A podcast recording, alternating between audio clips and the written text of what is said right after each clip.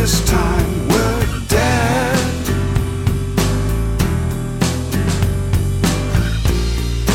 Fabled last season of such we've led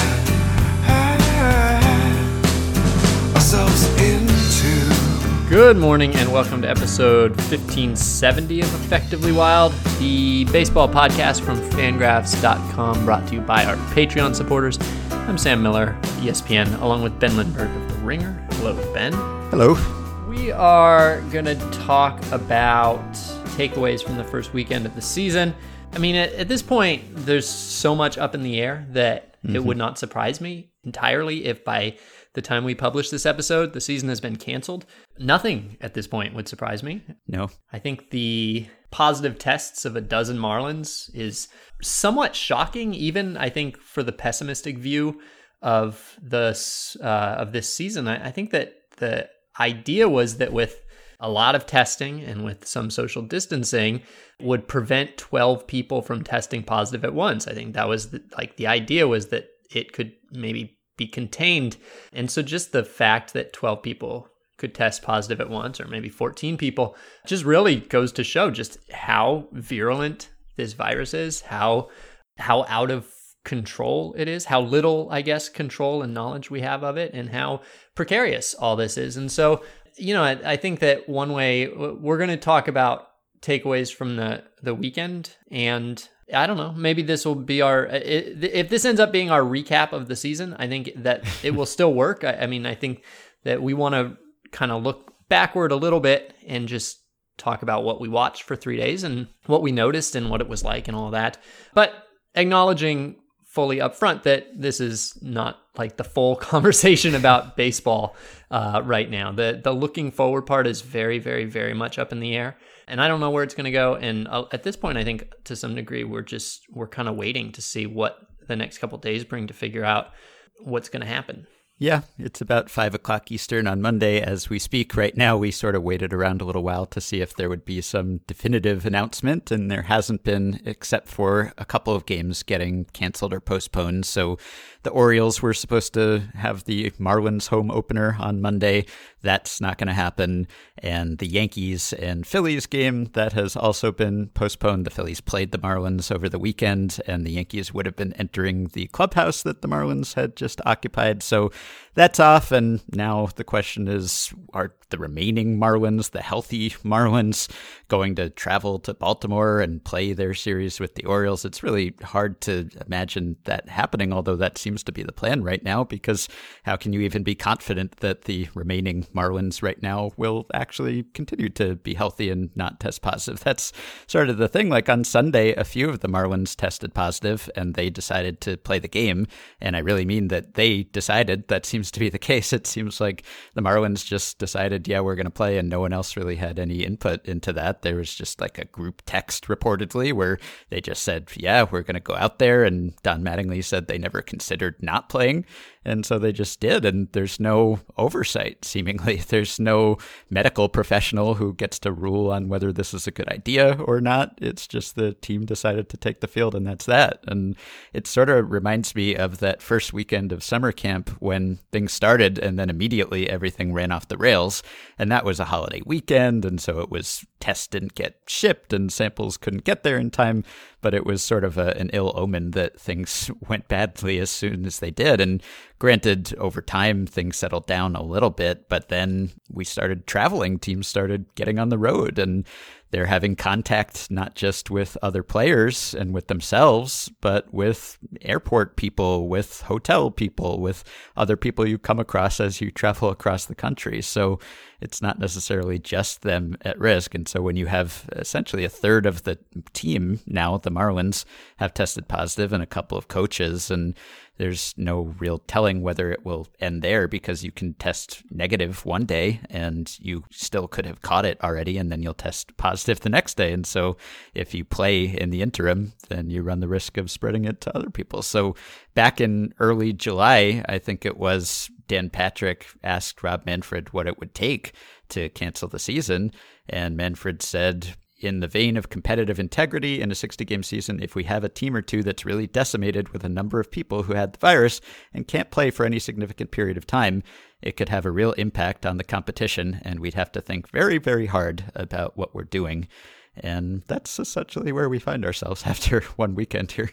Yeah, I'm I'm not the only person who's pointing this out, but the idea that this is going to come down to thinking very very hard, yeah. that that's the problem. The problem is that there were not objective standards put in place that took this decision out of Rob Manfred's hands. It's simply it is a I don't I don't want to say it's a lot to ask. I I just know that if you put this decision in the hands of people who are trying to decide whether now is the moment to quit or whether 10 minutes from now is now the moment to quit and then an hour later is now the moment to quit it's you're going to get boiling watered right like that's yeah. the way that you end up feeling too much pressure from the people that are already there to keep going. There's inertia, right? And yeah. it keeps you from making the the the decisions that are the right decisions. And I feel like not having those very clear and objective standards in place, both for a single game, as the Marlins and Phillies had on Sunday and for the season is like I don't know, it, by pushing the decision to future versions of themselves, they almost guaranteed that a those decisions would would be too lax would be made lax, and they made the decisions too hard for themselves. I think if they had had an objective set of criteria, it's quite possible that they would have gotten to summer camp and like whatever the criteria was, it probably would have involved community community incidents of the, the virus. And as we saw Florida and Arizona uh, and Texas and California cases go up, it's very possible that whatever standards they had set might have triggered the end of the season a couple days into summer camp because that's when the spikes were happening. Yeah. And once you saw them sort of not even acknowledging those spikes and just keeping on going, you realized it was going to take something really extraordinary for them to pull the plug. It's hard. It's, I mean, it's going to be really hard for Rob Manfred at some point to finally say, all right, now we're shutting down the billion dollar industry and sending everyone home after a month. and that doesn't make it any less necessary or any less right. It just, it, it goes to show why it's so important that you kind of take it out of Rob, you know, Rob Manfred's hands or out of a, yeah. you know, people's hands each day that you don't do it, it almost becomes easier not to do it the next oh, day because totally. it's like, you know, well, on Monday, a third of a team tested positive and we didn't say that was the end. So yeah. on, on Tuesday, what has to happen to clear that bar? So yeah, it's like, you know, and this is a conversation that we were having and people were asking in summer camp because they were canceling practices. Like if someone tested positive or if they didn't get their samples tested or returned that day, they would cancel the practice. And people were asking, well, what happens if this occurs again in the season? Do we just cancel the game or what? And it seemed like no one knew. They didn't really have an answer for that. And I see how all of this has been difficult to arrange. And maybe three, four months ago, we hoped that the situation in the country would be better than it is right now. But certainly a few weeks ago, they knew that this sort of situation could arise. And it seems like we just keep lurching along. So when someone a few weeks ago asked me if I thought they would play the whole season or how much of the season I thought they would play, I said I sort of thought that if they started, they would finish just because what could actually stop them at that point. There's just so much momentum behind finishing this thing that you had to clear all, all, these hurdles to start doing. And it seems like that's the case now. And you would think it would take something dramatic happening, but this is something pretty dramatic for an entire team, really uh, a third of a team to be sidelined. And I mean, yeah, you can just call up people from the taxi squad and you can sign people like the, the Marlins signed Justin Shafer, the pitcher who had been designated for assignment by the Reds. Like, come on down, Justin. Welcome to, to the Marlins clubhouse. Good news, you have a job. Bad news, it's the Marlins. So I just like, who wants to watch that really if it's not even the team and you're just so conscious of the fact that it's the second stringers and you're just trying to win this war of attrition where you're just plugging in bodies until they get infected? Not great. It's, no, it's not great. And, um, yeah, yeah. Yeah. And uh, Stan Kasten, in an interview, the Dodgers president said, I don't believe there's going to be any panic just yet. I think we understood that there might be occasions like this, which is why we had our player pool as big as it is. Hopefully, this is the worst outbreak we have for the rest of the season because it will teach us some things. I do think we expected something like this at some point, and maybe getting it out of the way early will help teach us things to avoid the repetition of this. And I don't know why you think that it gets it out of the way. It, it might just mean this is the first time it happens and it will keep happening, I guess, until eventually everyone's infected and then it can't happen anymore. But I don't know what they learned from it other than this is inevitable. I mean, there was a, a call, a conference call of the owners on Monday, which I think was regularly scheduled. And it seems like all that came out of that was that they're just sort of doubling down on the protections that they already had in place, which clearly didn't work so well. They're, no high fives. Yeah, they're reinforcing. They're serious no high this fives. time. Yeah. this time they mean it. So, and uh, the players have to wear masks in clubhouses. I mean, it just it seems like this. If we learned anything, which I don't know that we did learn anything, because as Stan Kasten was saying, they expected something like this to happen and went ahead with it anyway. But if we learned anything, it's just that whatever protections they had in place, whatever process they had in place was not really sufficient. And I don't know whether saying, okay, now we're serious. we're really going to stick to those provisions now. I, I, don't know that that is actually an adequate response. Yeah. Yeah. I just, I mean, I keep thinking about like if you, there's all sorts of ways that we we we recognize that a decision is going to be hard in in the future for ourselves and so we take steps now to make it easier so, like, if you have a, I don't know, maybe if you have a new jogging, you're going to start jogging. Maybe you go and invest a bunch of money in jogging shoes because that way you know you'll feel guilty if you don't use them. And so, like, in a way, you're tricking future you into jogging, right? Or if you quit smoking, they say, to throw away all your ashtrays and your lighters so that it's like there's that extra step where it's a little harder for you to to to make the wrong decision in the future when you know your emotions might take over. And i just feel like nobody said like this is going to be really hard to to to make the call.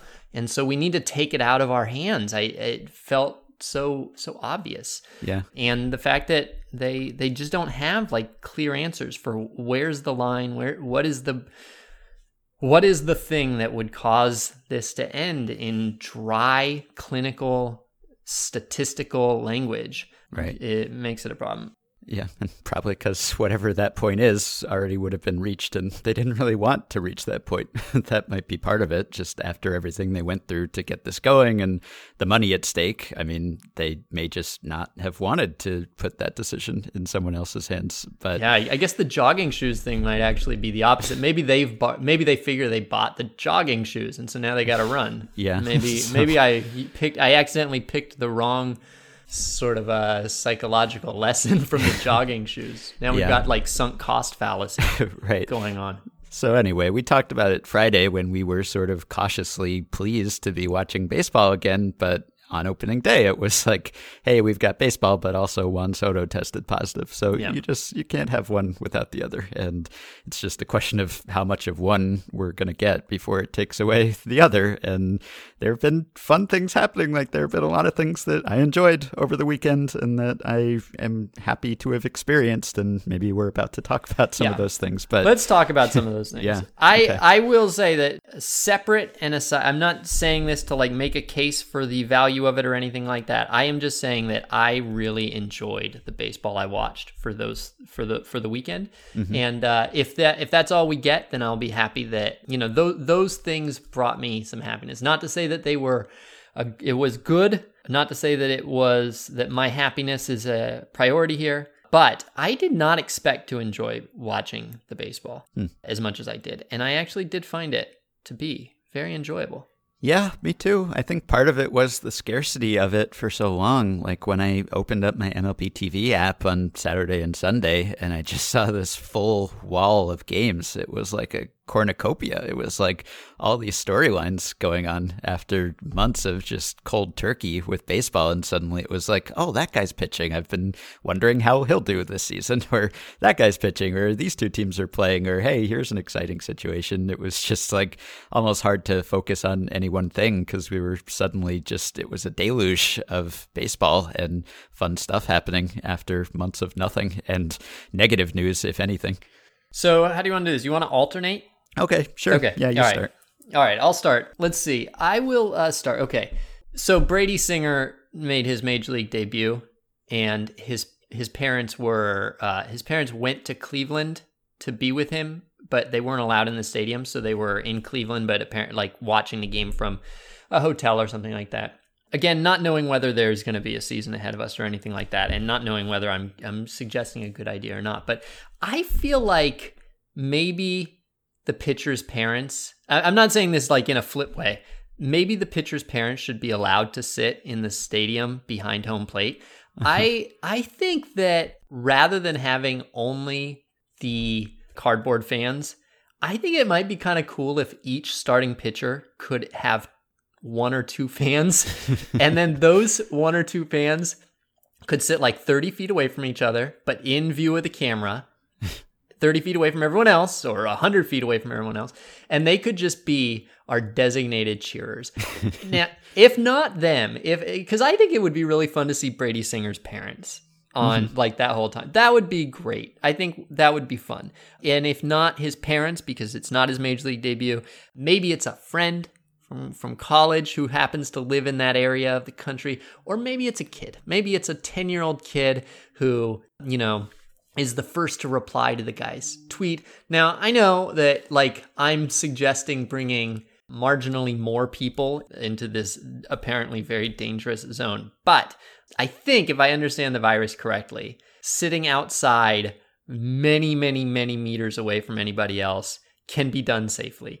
And mm-hmm. it would add a lot to the game to me to have two designated cheerers for each team I will also say one last thing about actually no, I won't say one last thing. I will say two last things about that. One, if my plan doesn't work, then secondary suggestion is the players who are who are not in the dugout and who are supposed to be sitting in the stands to watch the game because they're not allowed in the dugout because they're not in the game that day and that's part of the social distancing. If they're in the stands, they should have to be behind home plate. They should not be allowed to tuck away somewhere I don't get to see them. yeah. Let's get some, if there are any people in that stadium with a rooting interest, put them on camera. Like, you are a scarce resource at this point. I would like to see the team cheering for their own players or not cheering, maybe being distracted. Put more baseball players on screen. The last thing I will say about that is that my mother asked me uh, was she watched a game this weekend or she turned on a game and this is a direct quote from her when I saw the Giants Dodgers game last night with the view from the pitcher, I burst into tears upon seeing the cardboard people. It was like a horror movie. It is a horror movie. She reinforced in a phone call horror movie. It's like a horror movie. Now, I don't personally find the cardboard people that creepy except from behind, but I do I do think that we should keep in mind that different people have different perspectives when they're watching the game and the cardboard people are they they they can be kind of creepy. Yeah. And throwing a few people in there, whether they are Brady Singer's parents, maybe Brady Singer's parents could be in every game. I don't know how you're going to do it. Maybe it's the teammates. Anybody but Marlins man seems to me a, a good idea. Yeah, I kind of like the idea of having a designated representative of each fan base, like one of the celebrity fans of that fan base, maybe not Marlins man, but you know, someone who's at every game, who's really closely associated with that fan base and who has some special relationship with fans where they like adopt this person as their avatar almost. If you had that person in the ballpark and one of those people for each team, then I guess you could get some back and forth, right? Because you could get taunting like across the, the rows of empty seats and you could hear all of the taunts. they could just yell really loud oh, and it oh, would get yeah, picked up, true, yeah. which would be kind of fun. I mean, you know, in a performative way, I guess, because they would be putting on a show essentially because they would know that they were on screen all the time. That's the only thing I would worry about is if you were to put Brady Singer's parents or the family of any debuting player out there that they might almost feel like under the microscope. I mean, if they're the, the only living people in the stands, you're not kidnapping them and no. putting them there. This is a everybody everybody gets to say whether they want to to be there. Yes, okay. but but it's always cute when you see that like in a full ballpark and you know you have the sideline person go and sit next to them and interview them during that half inning or something. That's nice, but you know, you show reaction shots every now and then, but they're not just like constantly on the screen. But you know, I'd feel a little self-conscious if I were that person knowing that I'm probably on camera the whole time or potentially on camera the whole time, but I'd still want to be there to see my kid or my brother or whatever make his major league debut. So I agree. That'd be nice if it were uh, safe and if you could award that in some fair way that no one would be mad about. I think it'd be nice to have flesh and blood representatives in the park. Just uh, just one or two here or there. That'd be nice. Okay. All right. Okay. All right. Well, I've been kind of curious about sacrifice bunts. I guess that's a weird first thing to talk about, but I've wondered whether we would see any, whether they would just be completely extinct this year now that we have a universal DH. And as expected, we've seen very few so far. So through Sunday's games, we had seen three sacrifice bunts, and they were all in different conditions, different circumstances. And so there was one that was an extra inning sacrifice bunt. So we saw a few extra inning games with the automatic runner on second. And this was one of those. This was in the Cleveland Kansas City game. Uh, the Royals, Erick Mejia, bunted the runner over, and that run ended up scoring, and the Orioles ended up winning a one run game. So that worked out well for them. Just kind of curious to see how often we will see teams actually employ the bunt in that situation. Then there was a sacrifice bunt with Drew Butera, and Drew Butera is not quite a pitcher hitter, but he's about as close as we get to pitcher hitters at this point. He is uh, one of the worst hitters in Major League Baseball, if not the worst. And one of the best pitchers among Yes, that's true too. He is he's been almost a two-way player at times. So he laid down a bunt in uh, I think the 7th inning of a game. And then the last bunt was probably the strangest and most inexplicable. It was in an Orioles Red Sox game. It was in the top of the fourth inning, and DJ Stewart, the number nine hitter for the Orioles, laid down a sac bunt with men on first and second, no outs, up by two runs again in the fourth inning. So not really sure what he was thinking there. That's a weird bunt in any era, or at least any recent era. So maybe he just decided to do that on his own. But again, number nine hitter for the worst team in baseball. So maybe that's not so surprising that that would be the person who would do it if someone were going to do it. So did you see it? I did not see it. No. So conceivably bunting against a shift, maybe bunting for a I hit. don't think it was because uh, I saw a tweet from Joe Trezza, our Orioles preview guest who said that it was surprising that it happened and, and didn't say anything about a shift or, okay. or anything like that. So I, I assume he would have mentioned that, but I did not confirm. So if so, I guess you might still see the odd renegade position player who thinks that bunting is good and wants to get those high fives, except you're not allowed to get high fives anymore. But whatever commendation you get now for sacrificing yourself so I think we are, as expected, going to see far fewer sacrifice bunts than we have ever seen. And we've been seeing fewer and fewer with each successive season. But they're not extinct, and some of them will be the weird extra inning ones, but we will still see the occasional position player sac bunt.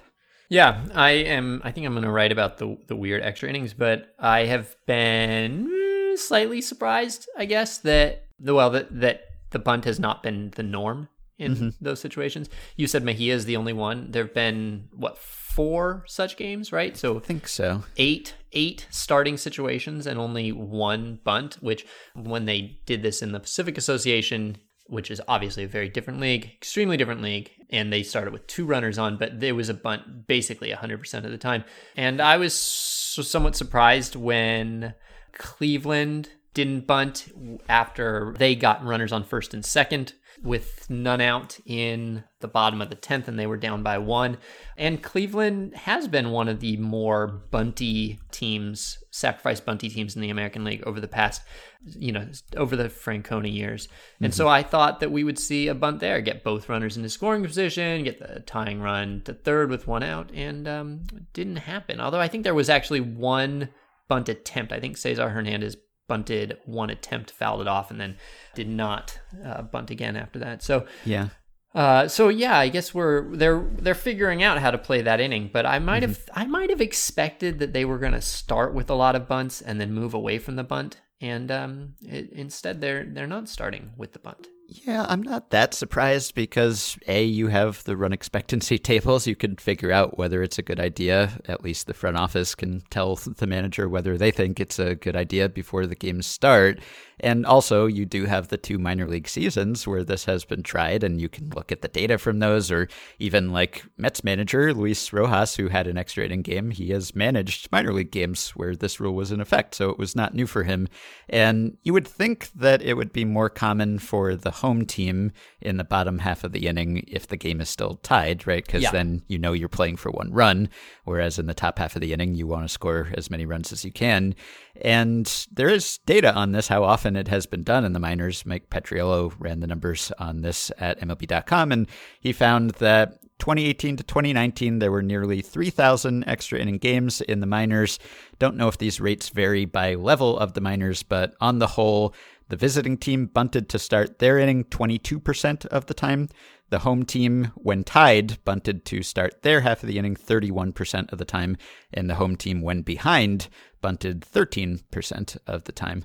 So it has been fairly infrequent, even in the minors and in the majors. Uh, There's just been such a, a trend toward less bunting in general, or less sacrifice bunting among position players at least, that I didn't expect to see it all that often, but it's going to happen every now and then. So we'll see more bunts because of that, and we'll see the odd Drew Butera or DJ Stewart just taking it upon himself. Yeah, the let's see, in the four extra inning games, the first team to bat has scored three times. And so we mm-hmm. haven't had we've only had one instance where the home team had a chance to win with that individual with that single run. What did you think of the extra innings in general? I'm gonna get back to you on that. I'm Okay. Gonna, I'm gonna close watch them over the next day, and then I'm gonna figure out what I thought about it. Okay. I don't like it. At least I didn't like it coming in. I understand why it's in place for this season alone, but I, I hope it doesn't become permanent. And thus far, nothing has changed my mind. I mean, it's not like uh, an embarrassment to baseball, I don't think, but I don't like it. All right. So I one of the things I'm interested in watching in the this season is uh, to see what happens with home field advantage. Yep. I could see a case for a much more extreme home field advantage, and I can see a case right now if you're traveling, you really are confined to your hotel in a really weird way. It might be a lot more uncomfortable. Uh, you've got all these sort of like protocols in place to keep you from being comfortable on the road at all. And so it could just be like a really disruptive thing to be on the road. As, I don't know, hypothetically. Uh, but I could also much more easily, much, much, much more easily imagine virtually no home field advantage. My hypothesis coming in is that there will be essentially no home field advantage, partly because well, largely because the fans won't be there to either give an emotional boost to the players or to sway the umpires, and also because there's not going to be much travel generally, and so you if you you're not going to have that situation where you're on the third leg of a of a three game trip to Toronto, Philadelphia, and uh, Baltimore. If you're in you know a West Coast city in the that that long flight trip, and so maybe it'll just be easier to travel in general. I don't know. Who knows? We're not even going to get. It's not even going to be a big enough sample to know this year. And also there's too many variables to to narrow it down. And so we're never going to know what home field advantage. I don't know. What i'm saying is that this is all worthless.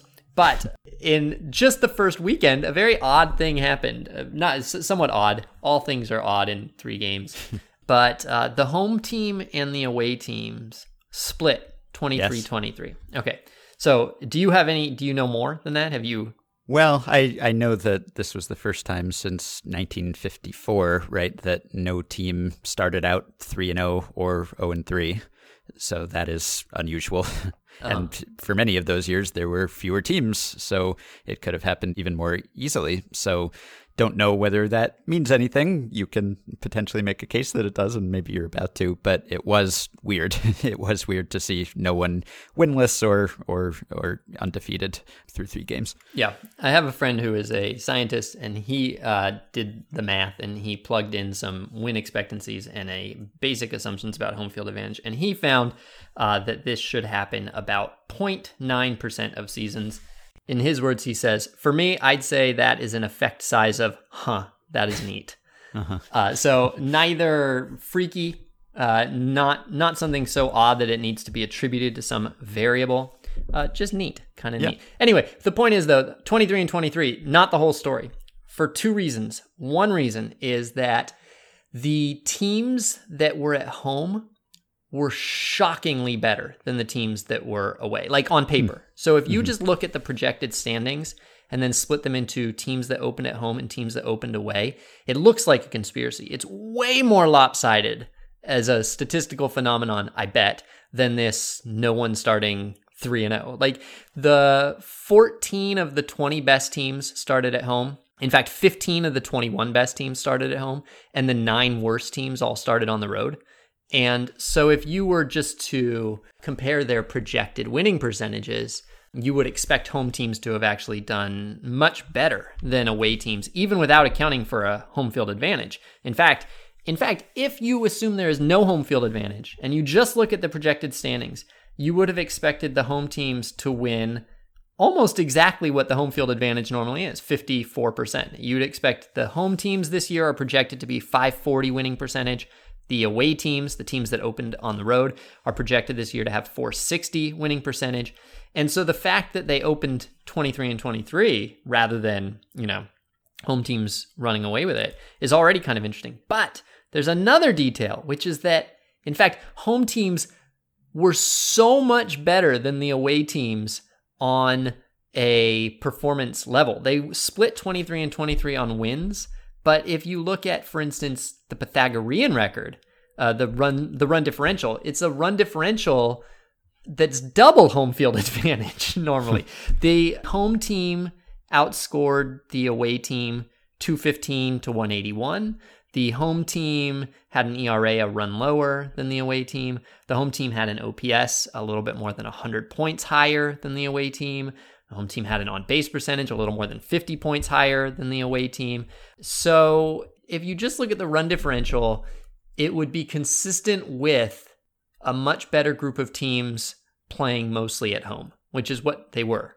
Mm-hmm. And so I'm just noting that that was a thing that I was looking at, and it was all kind of weird and a jumble this week.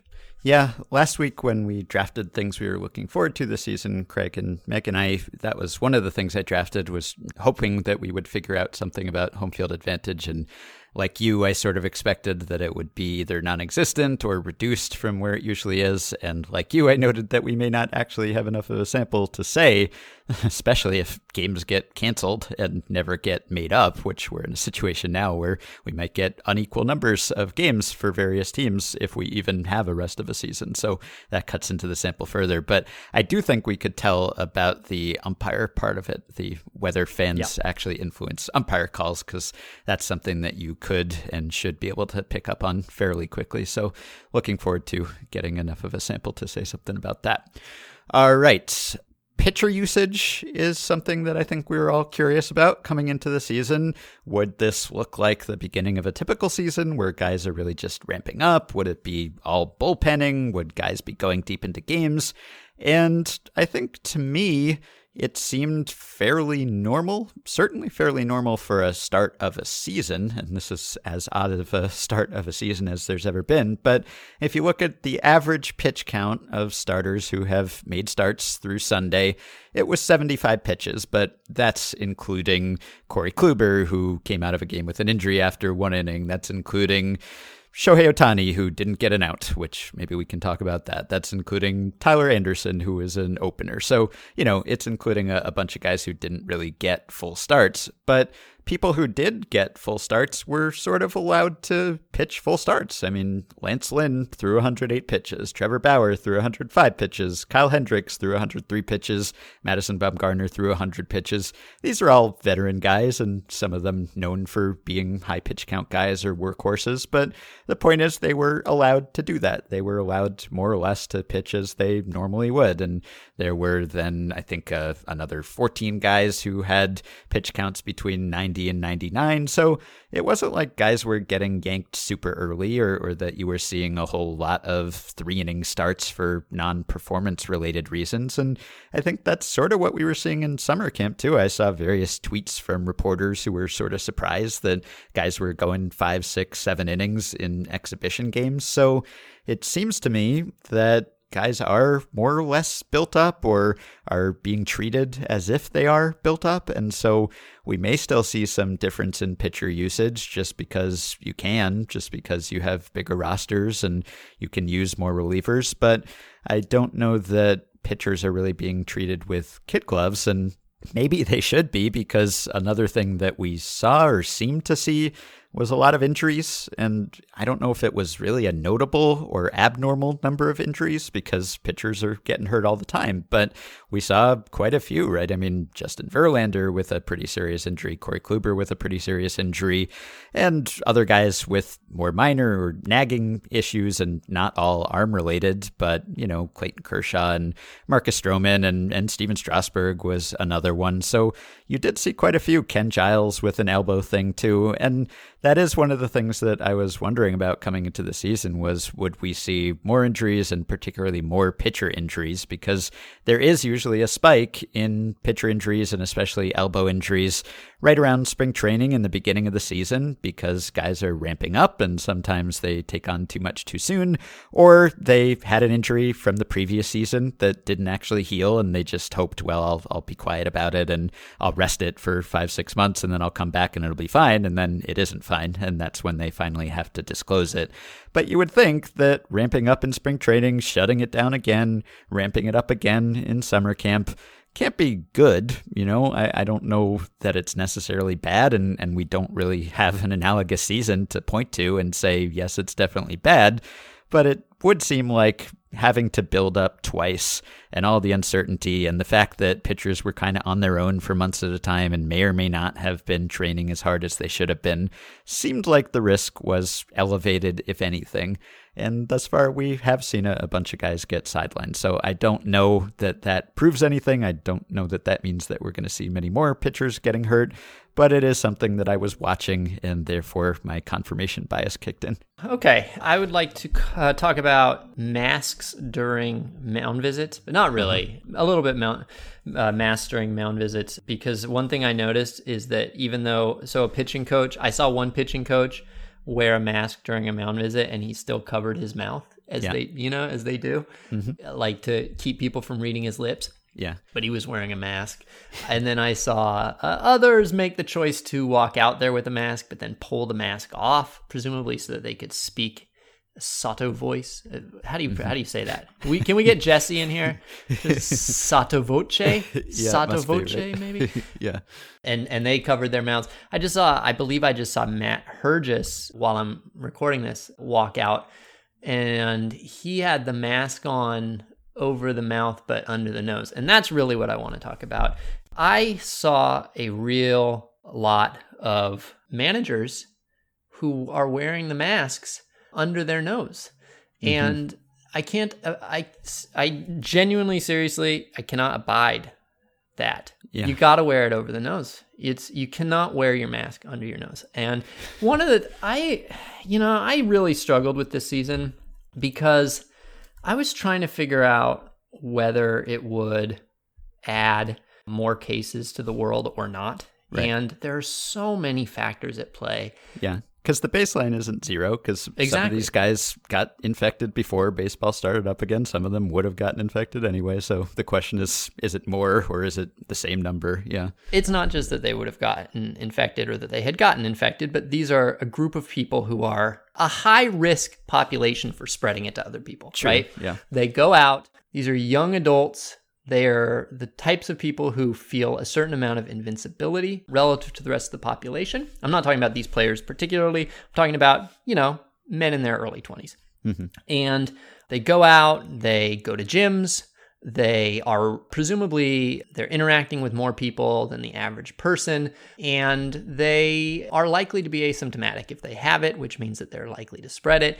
And so you could imagine that these people, uh, these ball players would be in all their their various hometowns. Some of them would get it and then they would spread it to the larger population and s- putting them in a situation where they get tested and contact traced a lot is actually the like that's what we're saying we need for the whole society right is daily testing and lots of contact tracing.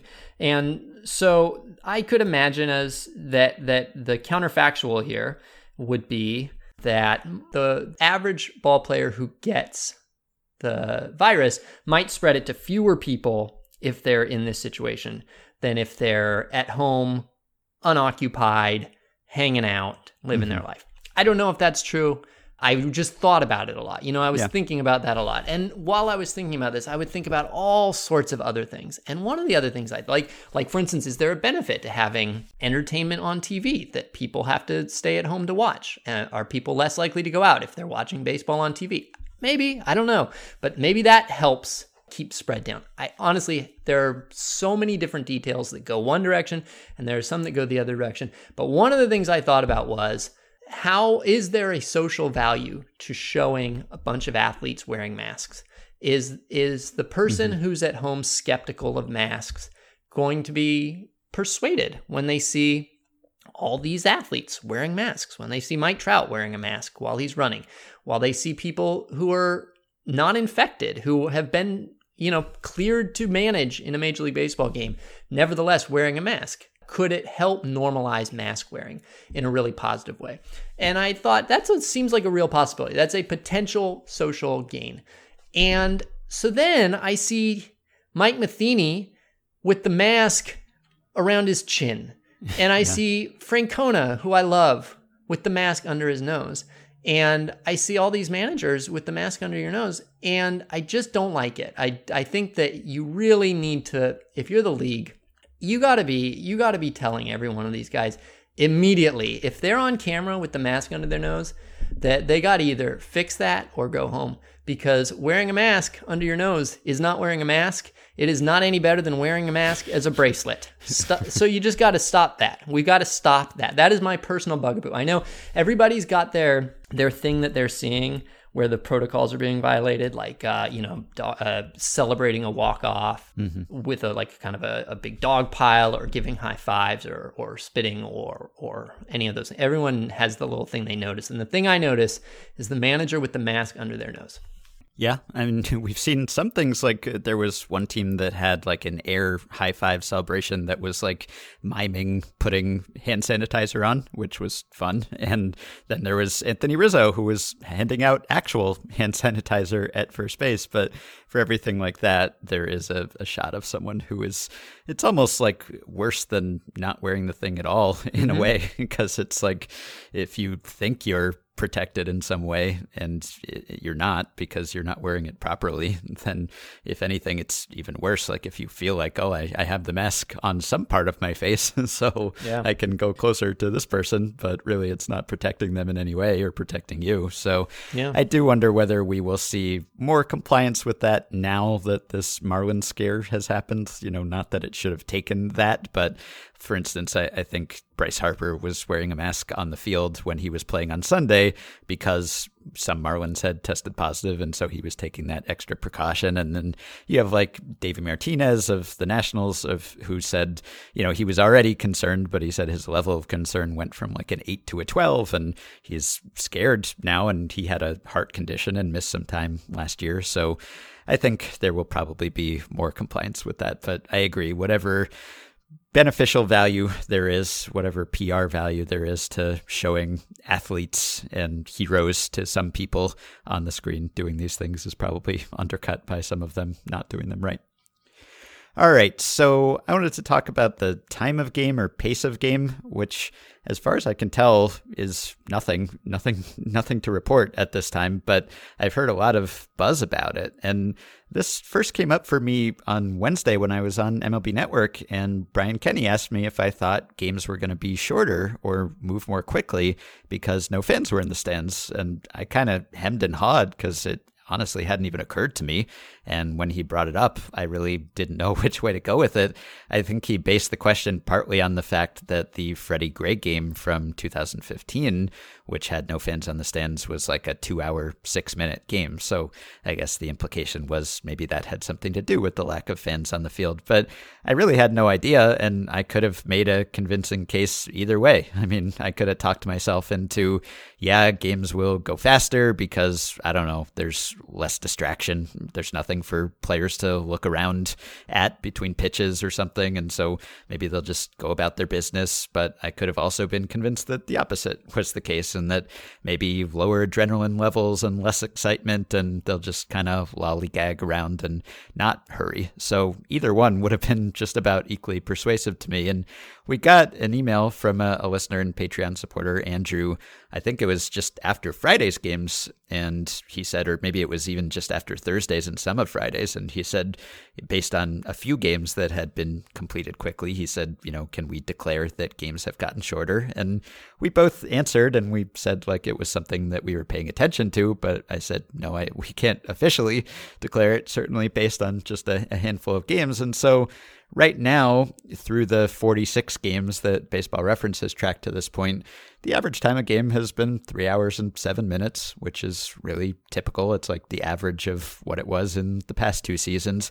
And I thought, well, there are confounding factors there. Maybe the pace is different because I heard this on the Mets game on the Mets broadcast on Saturday. Gary Cohen brought this up and he said that he had noticed both in the games that he was calling and in the games that he had been watching that it seemed to him as if pitchers were working quickly. And the other broadcasters in the booth seemed to concur or, or didn't disagree with him. And I kind of talked myself into it too. Uh, yeah, I'm, I'm seeing that. I'm noticing that. But I, I told Andy that I definitely had noticed it in the games yeah. that I was watching because I'd have my little timing mechanism where I walk the lap around the house and I was right. not getting back in time. Yeah, so I, I, maybe we all convinced ourselves of that, or, or, we saw some games where it was the case, but it doesn't seem to be the case on a larger no. level. I, I, got some data from Baseball Prospectus. Lucas Apostoleris sent me some pitcher pace data, and they don't have it yet broken down by runners on base and bases empty, which is ideal because pitches uh, take a longer time with runners on base. But just looking at the overall average time between pitches, Last season, there were 122 days on which there were at least 4,000 pitches thrown. So that's basically like a full schedule of games. And the average time between pitches in those games was 22.1 seconds.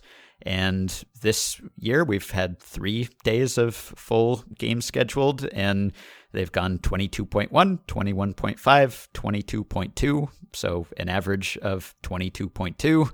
That's uh, actually a little tiny bit higher than last season, but basically unchanged. So it seems like there's essentially nothing there. So, you know, it's possible that some guys are working more quickly than usual, other guys are working more slowly than usual, and you just happen to see the ones who are working more quickly. Maybe you form a, an impression of the games going faster, but based on what we've seen so far, I don't see any compelling evidence that that is actually the case. Yeah, I'm I'm the same way. When I I had that feeling after the first, I don't know, maybe 3 games I watched uh, and I have now I've given that up as simply a, a fluke of watching three games. Yeah. Okay. Speaking of which, uh, here's my last takeaway from the week. I am curious to know what your flipping pattern is, what your channel switching pattern has been. I know that in the we've talked about this in the past, what what you like to see, and I think uh, my recollection is that you flip. Um, you, I'm not going to put words in your mouth. You can tell me what you normally flip to, but I realize that what I have traditionally flipped to is a lot of stat chasing. You know, I, I want to see whoever's leading the league in home runs to see if they hit another home run, or if someone's you know working on some fun fact, or maybe maybe has a you know on pace for a record or something. I flip to that a lot, or really just I you know I see someone who's got some stats and I want to see if they get some more of those stats. And this mm-hmm. year, I don't have any interest in any of the stats this year. Not to say that they won't have value to the players or anything like that, but I think they won't even really have value to the players. I think that for the most part, you're not going to hit any of your round numbers and the rate stats are all, you know, more or less meaningless because it's a small sample. And so someone hits a home run and I don't have any particular context for whether it, it means anything in the home run total scheme of things. And so I have not been flipping for that. And in fact, I have not been flipping. I've what I've committed to this year, what I've been doing this weekend, what I did this weekend, and what I'm kind of committing to this year is that I'm watching games. I'm going to I'm sort of only watching whole games now. I want to get I'm using this year to get back into the rhythm of competition of a team trying to win a game and the process of trying to win a game over the course of three hours. And so getting much more into the ebbs and flows, you know, seeing leads built and chipped away at and seeing pitcher management.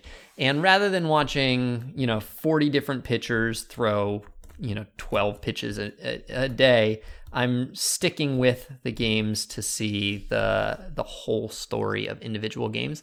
So mm. this weekend I, I watched, I don't know, maybe six games, but watched pretty much all of them front to back. And I don't know if I watched six games front to back all of last year before the postseason. Mm.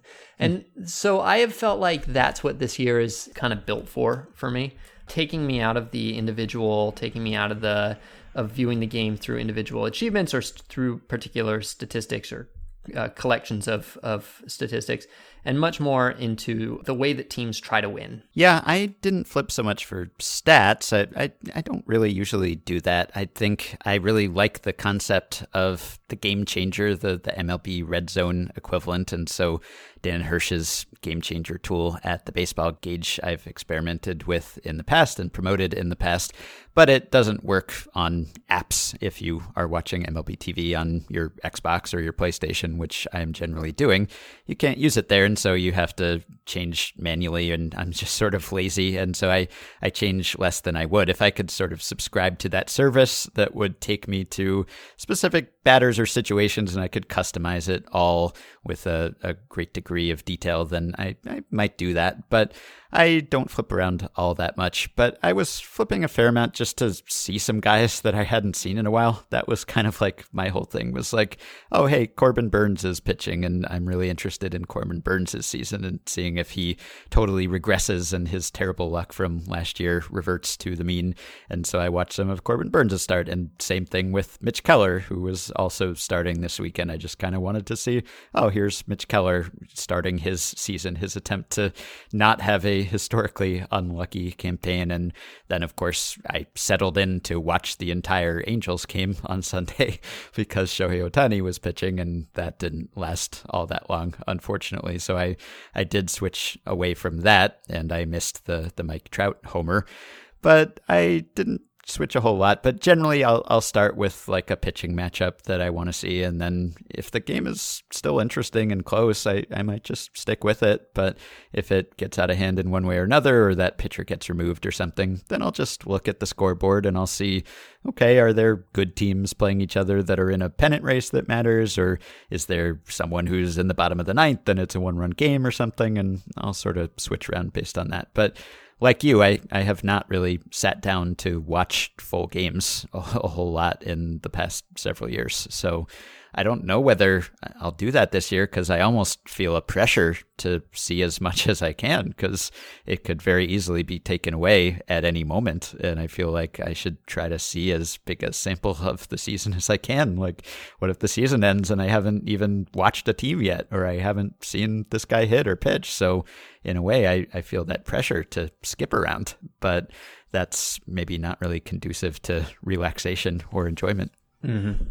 All right, so just a, a, couple more things I wanted to mention. Ohtani, as I said, that was a, a, great disappointment that he did not get an out in his outing. I don't know how down to be about that. I'm trying not to make too much of it because we've seen him struggle, say, in spring training in 2018, and that ended up not meaning anything. And he had struggled with his control and command in summer camp, and I didn't know what to make of that. Then he came out and he walked a bunch of guys and he gave up a couple hits and he didn't really seem to have his control. He didn't really throw splitters and also somewhat worrying, he didn't have his usual velocity. He was, I think he topped out at 95 and he was sort of sitting 91, 92, 93. And I think I saw a quote from him after the game where he said he wasn't letting it eat or he just situationally didn't feel like throwing the splitter or something. So he didn't say that he was in pain or uncomfortable. And I hope that it is just rust and adrenaline and getting a feel for how his elbow works again after all this time. But that was obviously a letdown because I've been looking forward to seeing him pitch again for years. And I hope that it is not a sign of things to come and this is, I don't know if it's a make or break season for his two way attempt, but, you know, he only has 10 starts this season, and now one of them is over, and it was a complete bust. And so, if that continues to be the case, then maybe that does end the two way attempt. Like, if he just doesn't have the same stuff anymore, and again, it's way too soon to say that, then that could kind of put a stake in it. So, I, I really hope that that will not be the case and that next time out he will look more like his old self. So we can wrap up there and just say enjoy it for as, as long as we have it. And, uh, you know, there were fun facts happening, there were heartwarming things happening. Daniel Bard pitched again for the first time in years, and he did have his control. And Tyler Matzek, too.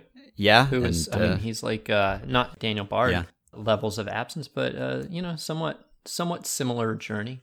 Yep. And Ji-Man Choi, he after uh, years into his career, he's usually a lefty, and he decided to bat righty against a righty, and he hit a home run. And can I? I want to quickly just stop on that one because yeah. okay, so he he decides to switch hit that day. Like that day, he's announcing that he's going to be a switch hitter for the first time in his major league career, yeah. and he homers in the second at bat. All right, later in the game, ninth inning, the tying run, or maybe it's the tenth inning, and the winning run is on, and he's up. He comes up, and the other team, who's the other team? The Blue Jays have their right-handed reliever on the mound. Now, as it turns out, the right-handed reliever is Ken Giles, and Ken Giles goes on the disabled list with an elbow injury after the game and was, compl- you know, clearly, clearly non-functional by the end of that outing. And so the answer is kind of easy if you know all that. But at the time, they didn't know that. Ken Giles is the the reliever. He's put a bunch of guys on.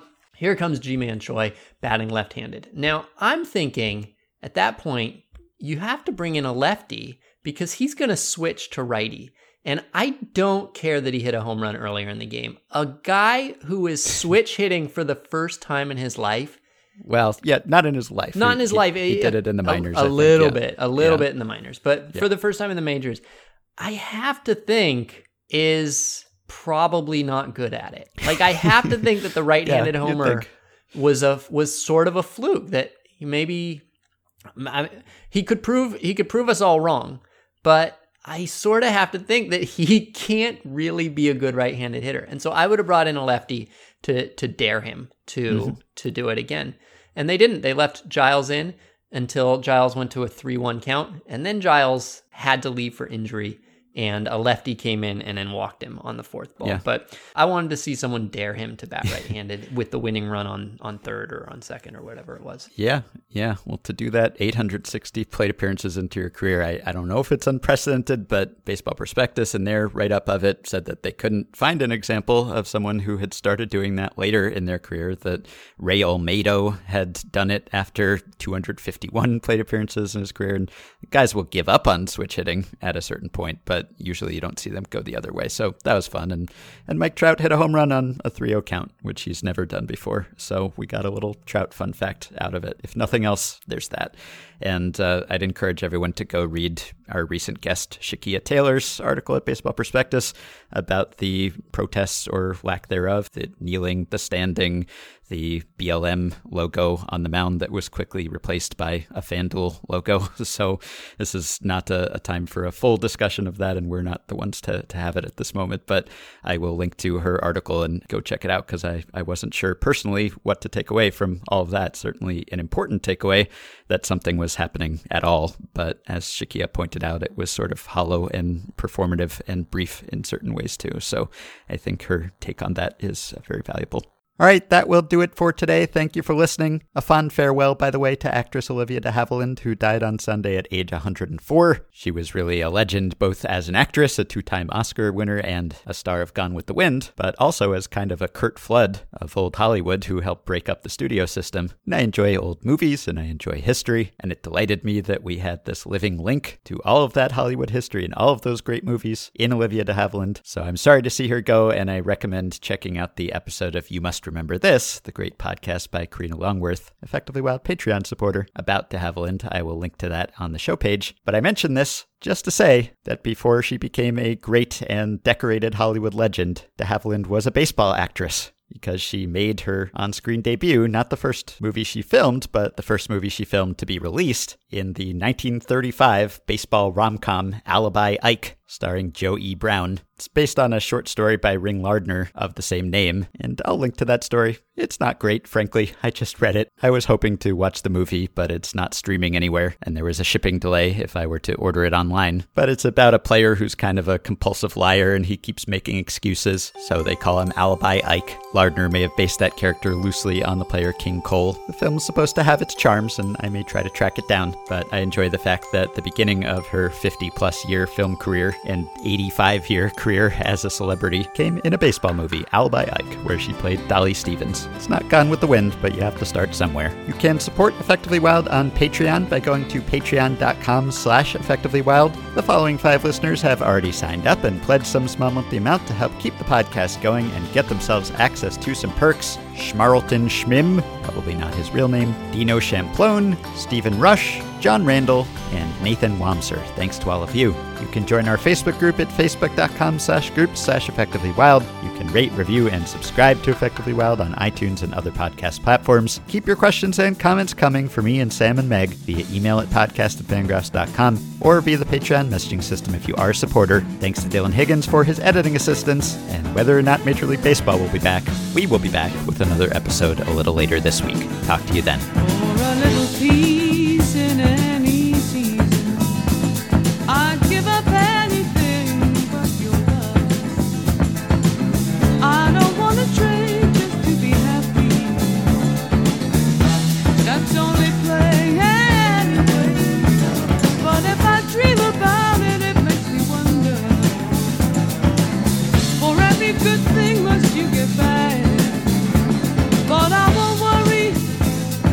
I'm living on borrowed